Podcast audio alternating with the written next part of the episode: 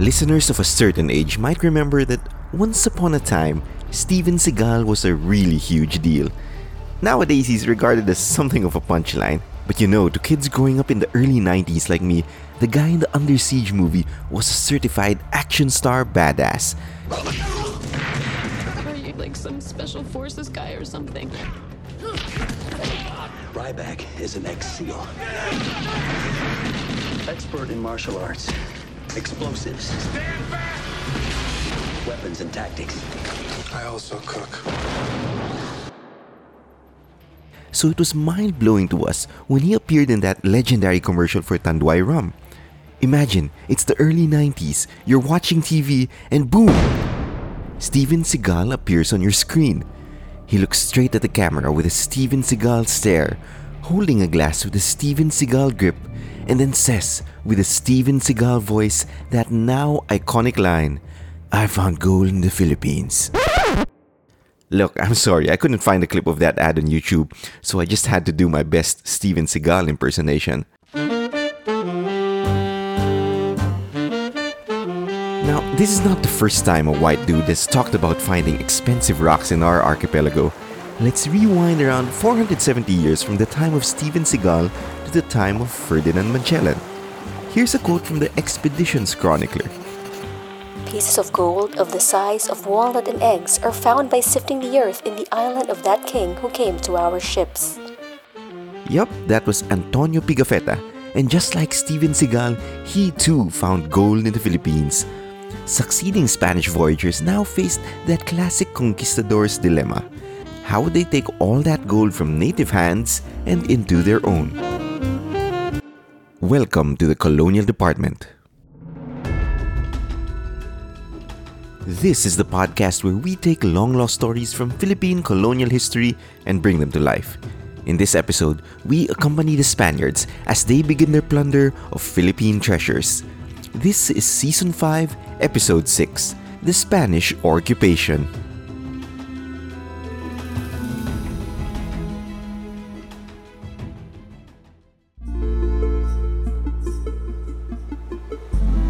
Fitting for an archipelagic people, the gold of our ancestors was both drawn from the water and mined from the earth.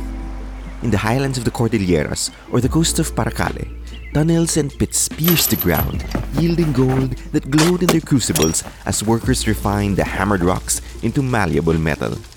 Meanwhile, in the shallows of rivers and estuaries, miners poured through sand and rock over and over, sifting for secretive glimmers, fine specks of dust, or bright and coarse pebbles, or perhaps, as Pigafetta had written, nuggets as big as walnuts and as big as eggs. From wherever the gold came from, the gathered metal was brought under the able hands of a panday, who weighed the metal with a balance scale before getting to work. Our tradition of goldsmithing stretches back ages.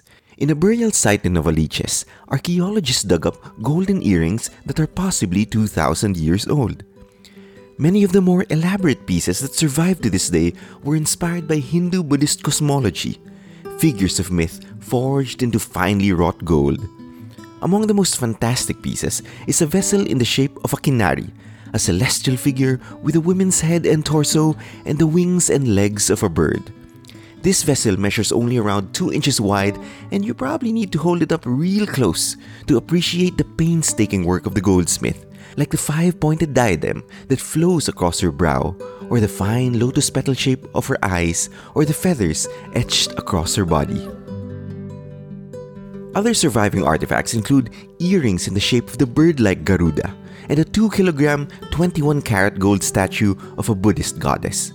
These pieces, excavated in northern Mindanao, show that we too lived in the same Hindu Buddhist world that inspired Angkor Wat in Cambodia and Borobudur in Indonesia.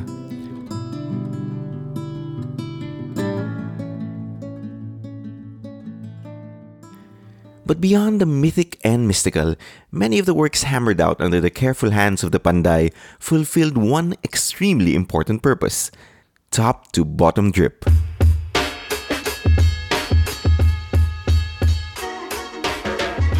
Our ancestors, male and female, rich and poor, young and old, living and dead, wore it all.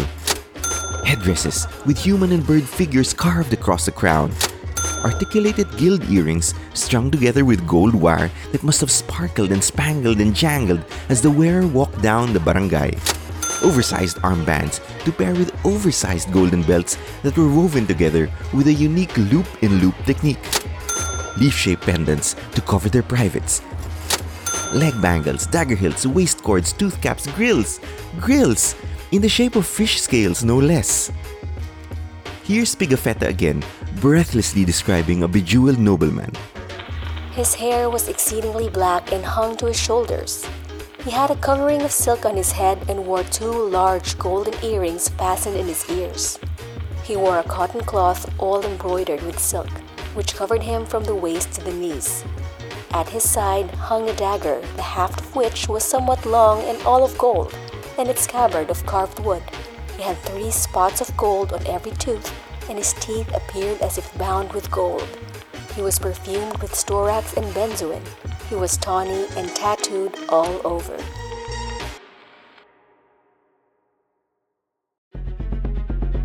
According to one Spanish friar writing in 1580, gold was so commonplace in the Philippines that even slaves had some sort of gilded jewelry on them. The conquistadors wasted no time seizing everything they could get their hands on. They had done the same to the Incas and the Mexica, shipping out so many precious metals out of their American conquests that the loot spilled out of the doorways of the packed customs house in Seville. Why wouldn't Spain do the same to the Philippines?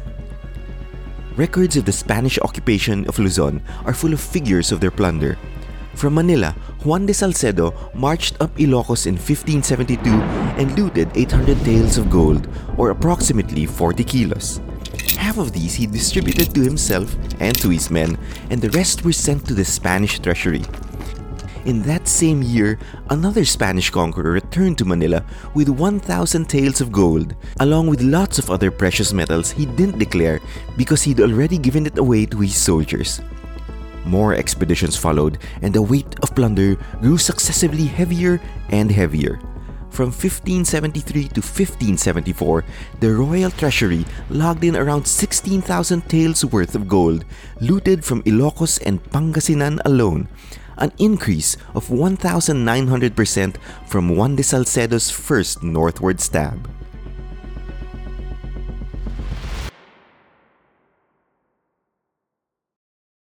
This is how the Spanish soldiers seized the gold, according to a friar who accompanied one of these expeditions.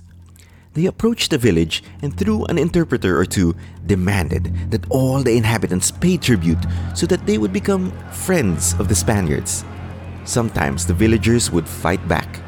Oftentimes they would run.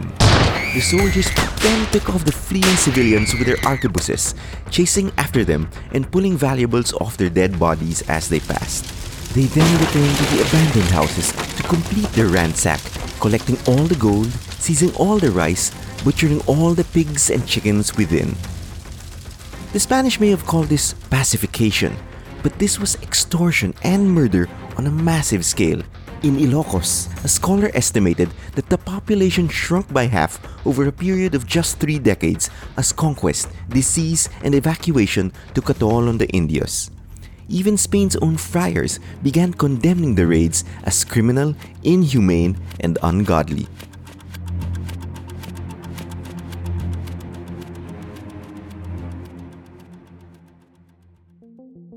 In response to the friars, some Manila bigwigs sent a letter to King Philip II, the guy whom the archipelago was named after. The conquistadors' counter argument was horrifyingly simple. The natives were rich, shrugged the officials, rich in provisions, rich in fabric, rich in trade, and rich in, above all, gold. There was just so much of it around that they had to seize it. They wrote in the letter that some Indios wore jewelry worth up to 12,000 ducats. Would the natives miss it if the Spanish demanded that they hand their bling over? Would it even matter? This breezy rebuttal tells us all we need to know about how these conquerors thought. Robbery was their right, plunder their responsibility. Gold quickened the conquistador pulse and inflamed their imagination. They would not be satisfied for long with shaking down the Indios for trinkets. Besides, that could only last so long until the natives had nothing left to give. They had to find the source, the Mother Lode. In South America, the Spaniards searched fruitlessly for a city made of gold ruled by El Dorado, the Golden One. In Luzon, they plunged ever northwards, searching for the legendary mines of the Igorots. In 1624, an expedition of almost 2,000 men climbed up Benguet in three waves, hoping to find glittering deposits. But all they found were deadly ambushes, abandoned houses, and mine pits that disappointed the surveyors. As costs and casualties climbed, with only a pittance of gold to show for it, the Royal Audiencia pulled the plug on the expedition after just four months. It seemed that even here in the Philippines, El Dorado would always remain tantalizingly out of reach.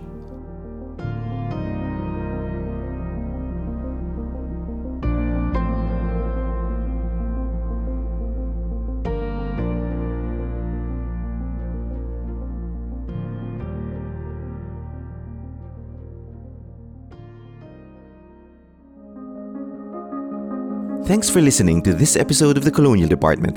Find us on Instagram and TikTok for more history, behind the scenes, and non-fiction book recommendations.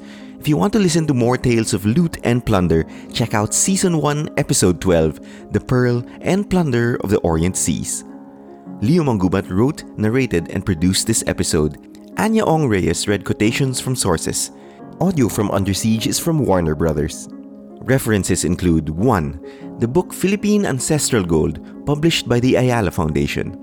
2. The book A History of Christianity in the Philippines, Volume 1, The Initial Encounter, by T. Valentino Sitoy Jr. 3. The book Conquest and Pestilence in the Early Spanish Philippines by Linda Newson. 4. The digital collections of the Museo ng Bangko Sentral ng Pilipinas. 5 scholarly articles from Victor Estrella and Olivia Habana on gold working and gold mining.